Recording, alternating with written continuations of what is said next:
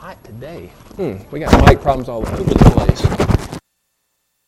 Often, um, uh, when two different terms can be used to describe the, the same thing, or when they are two terms that are clearly related, though they seem different, we will often say that they are two sides of the same coin, right?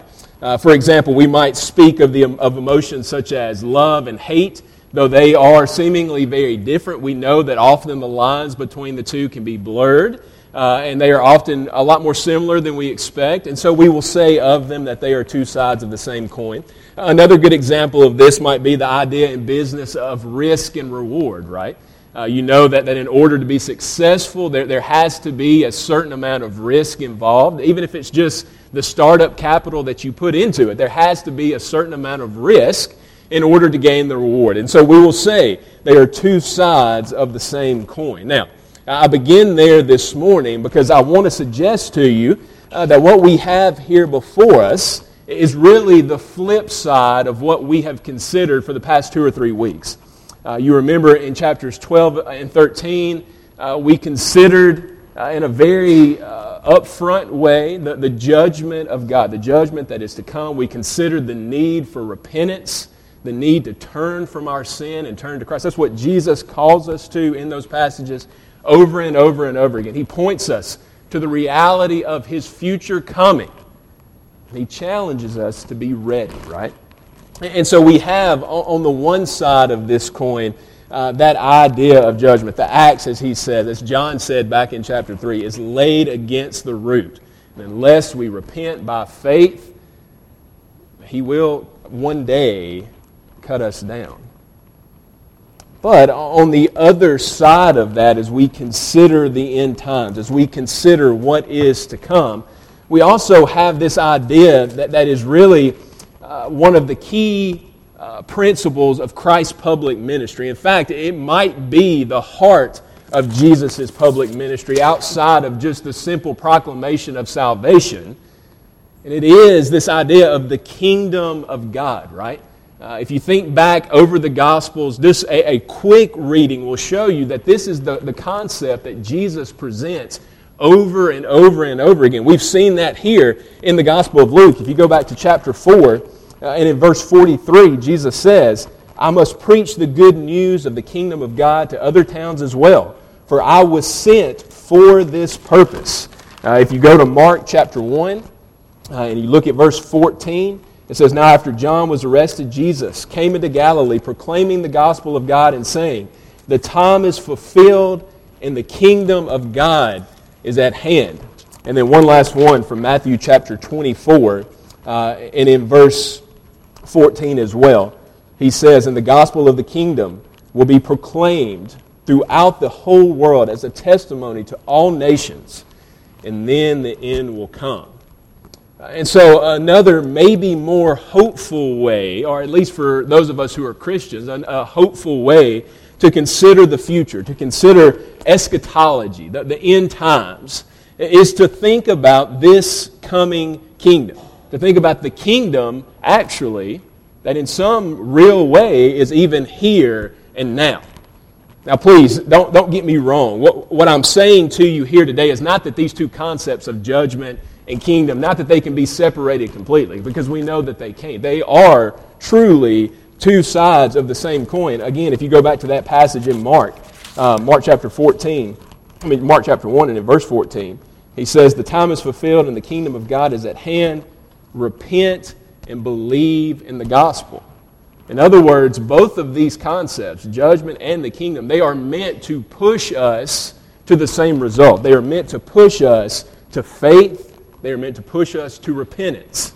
And so, in that sense, again, they, they are the, the, the two sides of this coin that we're looking at. When we pray, Thy kingdom come, Thy will be done, what are we praying for? Yes, on one side, we're praying that, that God's kingdom would be established here as it is in heaven. But what's the flip side of that? We're praying that He would come as He comes in Revelation, the King riding in with his judgment. We're praying both of those things every time we pray that prayer. So we have this before us, and having considered the one side judgment over the past few weeks. Today, we want to take up the other side. We want to consider Christ's kingdom.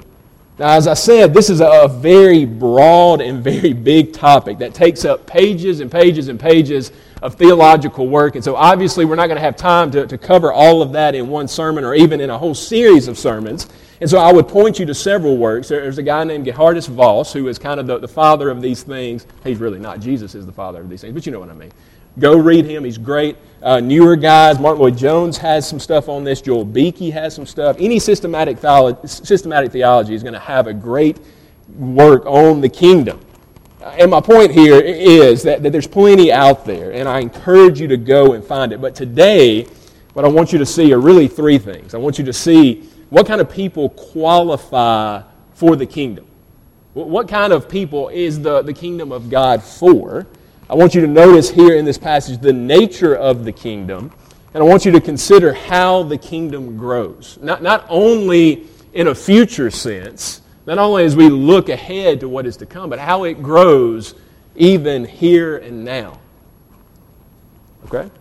So, before we jump into that, though, let me say this. Uh, there is something important that we've already addressed several different times. I've struggled with it as I've talked to you, and it's, it's, it's been on my mind. Uh, but, but as we think about the kingdom, there's this issue of now and not yet, right? Uh, as, we, as we think about the kingdom of God, as we read back through all that Jesus says, clearly he presents this as something that is to come, something that is in the future. The whole book of Revelation, at least in part, is proof positive that in the future the kingdom will be consummated and established forever. I was having this conversation with someone the other day about the book of Revelation and what it's there for. And at least part of the point, maybe the, the, the biggest point, is to show us that there's hope, is to point us to the future and say, the kingdom is established. It is a, a done deal. The victory is won. And so we can think of it certainly in that future sense. Uh, but also, as you read through what Jesus says, it's clear that in some sense, the kingdom is here even now. That, that even now, we as Christians can, can say we are citizens of this kingdom. That, that even now, we can say we receive the benefits of those who are part of that kingdom. We can say even now we live in the hope of this kingdom. Now, all of this may be to you as clear as mud, uh, and that's okay. But what I, what I want to assure you is that this idea of already and not yet, as we think about the kingdom, it is one of the, the great concepts that we have in Scripture. It, it does give us hope, real and lasting, concrete hope, now and in the future. You know, we sing in that great hymn, Strength for today and bright hope for tomorrow. And this is why we can sing those things. Because the king has come. And because he has come, his kingdom has broken into this present evil age. No, it is not fully consummated. Evil is still here with us to some degree. Satan is still here with us. Sin is still here with us, even now. But the kingdom is here. The kingdom has come to some degree. And so, as we walk through this world, as we go to work, as we suffer tragedies, as we sit by the bedside of someone that we love, as we cry out to God, what's, what's happening here? Friends, the solid hope that we have is we are citizens of His kingdom. He is the King who reigns even now. He is on the throne. And so, no matter what this world may throw at us, no matter what dangers, toils, or snares may come our way, we can, we can endure it all. Not because we are strong, but because He is the King. And He has made us His own. But also, as we walk through this world, and you think about the Christians who were reading this in that first century, Christians who were being persecuted on every side, there was also a solid hope for the future there was also a solid hope for what would come one day. Yes, they had that hope in the midst of it, but they could look ahead and they could say, hey, one day it will not be this way anymore. One day He's going to come and make all things new. One day He is going to wipe every tear from our eyes. All this that we have experienced, He will make it good, He will make it right. And so we have both of those concepts working in our minds all the time. Friends, this, and this is the point that I'm trying to get to, okay? So pick back up with me here. This is our worldview. This is how we see everything everywhere, not just as we're gathered here to worship right now. In everything, again, at our jobs, at our, our social clubs, in our families, wherever, we see everything under the reign of our King. Everything. That's how we view the world. We're not just part time Christians, we're not just part time citizens. Everywhere we go, we represent the King. And so maybe the, the way to begin this today is to ask Are you a member of that kingdom? And if so, are you living as if you are a member of that kingdom? Well, with that in mind, that gets us finally to the first point that I want to make from this passage, and it is kingdom identity. That's the first thing I want you to see here is kingdom identity. We ask the question, are you a part of this kingdom? If so, are you living as if you are? And in this story, we see both of those things. In verses 10 through 13, in the story of this woman, we see what true kingdom identity looks like. Now, this story, it should be pretty familiar to us, right? Uh, if you've paid attention as we've studied Luke's gospel, this is a, a circumstance that he has presented to us over and over and over again. It begins with a desperate need. A desperate need. Ben has explained it to us already, but just remember this woman has had this disability for 18 years. She has struggled, she has suffered under all of these things. And we might expect that, that she would at some point have turned from God, that she might ha- have gone the other way. But, but notice what it says about this woman. Surely people saw her, and as we saw last week, they assumed about her that this was from something that she had done. She had caused this in her life. But notice, Jesus says in verse 16 that she is a daughter of Abraham. Daughter of Abraham. You know, at the very least, what Jesus is saying is that she was a member of the covenant community of faith. But I would suggest to you that there's even more here, that she is a faithful member of that community. And you see it, secondly, in the fact that what day is it that all of this happens on? Where is she on that day? Verse 10, she's in the synagogue on the Lord's day, right? Now, friends, I want to be careful here but this should be extremely convicting to us. Here is a woman who has every reason, every excuse to stay home. She has every reason not to, to show up anywhere at any time. But where do we find her here? Think about how difficult it must have been for her just to, to get up out of the bed. It said that her disfigurement was so bad that everyone could see it, that she was hunched over. I'm sure there was a certain amount of pain involved in that. But even if there wasn't, consider the reception she would have received when she got there. You know, again, we've seen this in others. Remember the lady that, that had the, the uh, loss of blood for so many years? She was unclean. Nobody would even get near to her. We see it in the leper, and surely that was the same for this woman. People would have seen her as religiously unclean. So when she walked in the door, it would have been cold stares, it would have been distance. It would have been, why is she even here? Right? It's the same story we've seen over and over and over again. She had every reason not to come. For 18 years, 18 years, she had heard the whispers. And obviously, she has been faithful, but it would have been very easy for her to say, you know what, maybe God has left me to this. Maybe He has abandoned me. Maybe this is just what I'm going to have to endure, and so I'm going to stay where I am.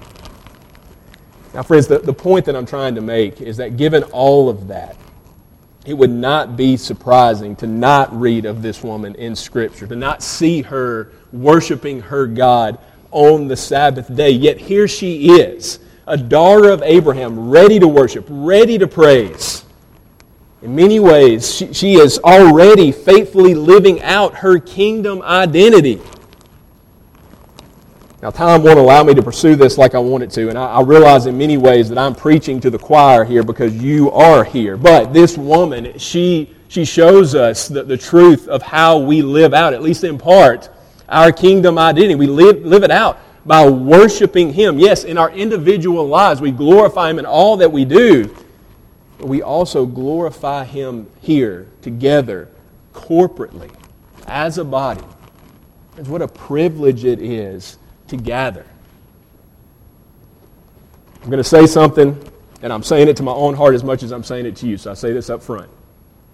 But it is very difficult for us to sit here in this sanctuary for 30 minutes or an hour without getting real antsy. But I can go home and I can watch football for three and a half hours. I can go home and do a lot of things for three and a half. I can go sleep and do a lot of things for a long time. But we have very little time, it seems, to give to our God, to give to our Lord, the one who has made us, the one who has redeemed us.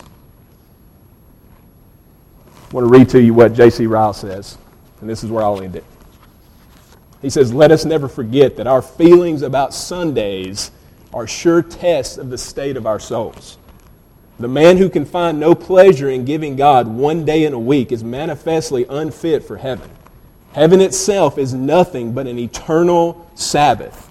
If we cannot enjoy a few hours in God's service once a week in this world, it is plain that we cannot enjoy an eternity in His service in the world to come. As I ask you, how do we feel about this day? How do we handle the Lord's day. This woman who actually was under all of this because she was under attack from Satan in verse 11, she was committed to worshiping her king. Do we have that same kind of commitment? Do we understand what Jesus has done for us? If we do, then we will have that commitment as well, okay? Second thing here. Uh, the second part of this kingdom identity that we see is the transformation that comes with it. Uh, she comes to worship that day, and what happens? Again, Ben has, has laid it out for us very, very simply and very well, right? She has this disability. She shows up, and does she say, Hey, Jesus, hey, can you, can you do something to help me? Can, can you fix this? Maybe she showed up because she knew Jesus would be there, but that's not what it says. And she didn't reach out to him and say, Hey, you got to heal me. No, it says Jesus saw her. That's a loaded phrase because we can be sure that many, many people, almost everyone there besides Jesus, had looked through that woman. They had seen her and then they had looked the other way, or they just looked right through her and didn't even acknowledge her presence. But the King of Kings, the, the one who created all things, he sees her. He sees her. And not only does he see her, but he reaches out and he puts his hand on her. He touches her. Again, we, we've covered this many times, so we don't have to do it now. But to touch something that is unclean, what does it do to that person? It makes them unclean. This would have been unheard of. Nobody, no Jewish person would have done what Jesus is doing.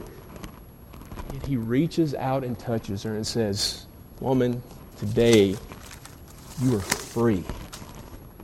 Free. Immediately she is healed. She rejoices. She, she shouts and screams. I don't know if she shouted or screamed, either one, but she was worshiping the Lord. Friends, again, as Ben has asked us, how many of us see ourselves in this story?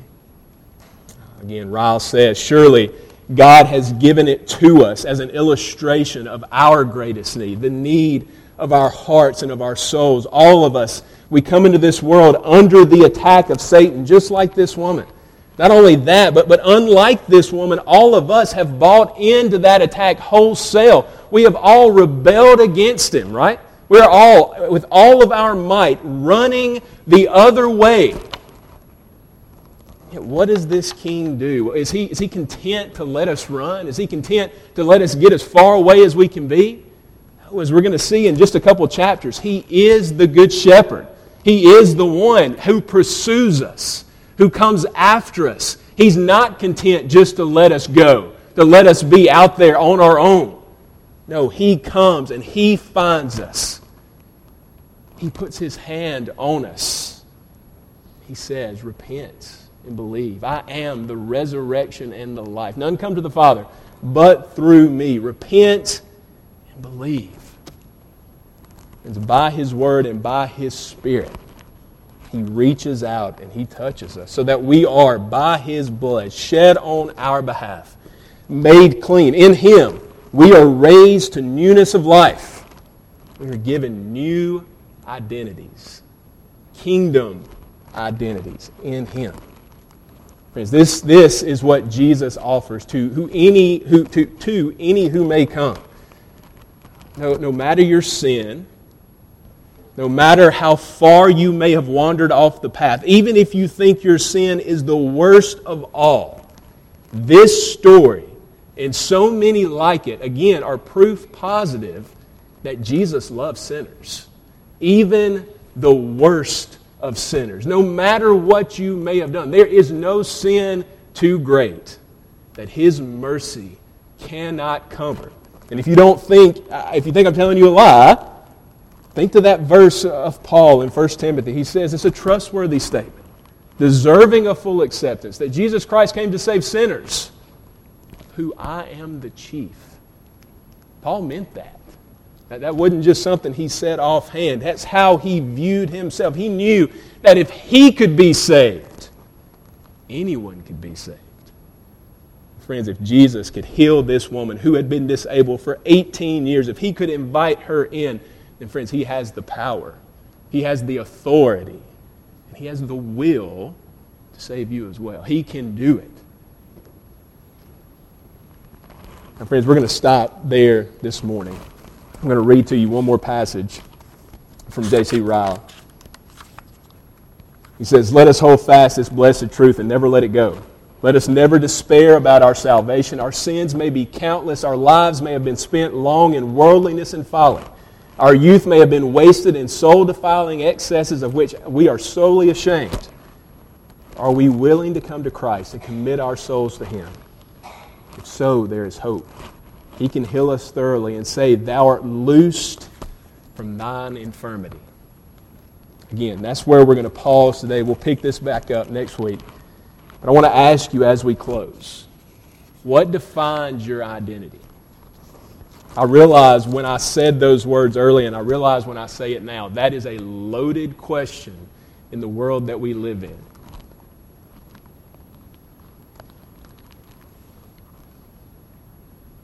Are you defined by what this world says about you? Are you defined about what social media or marketers or, or uh, supposed friends or family? Maybe you're defined by, by your job, your, your social standing, whatever it is. What are you defined by today? What is your identity? Maybe the winner is, is that we've bought into the lie that, that on, the only person who can define who we are is me. Friends, can I tell you that, that none of those things are true, and none of those things will do the job. Not because they're bad, not because they're unchristian, but simply because we have been made in the image of the one and true God. Only He can define who we are. Only He can give us real value and real worth.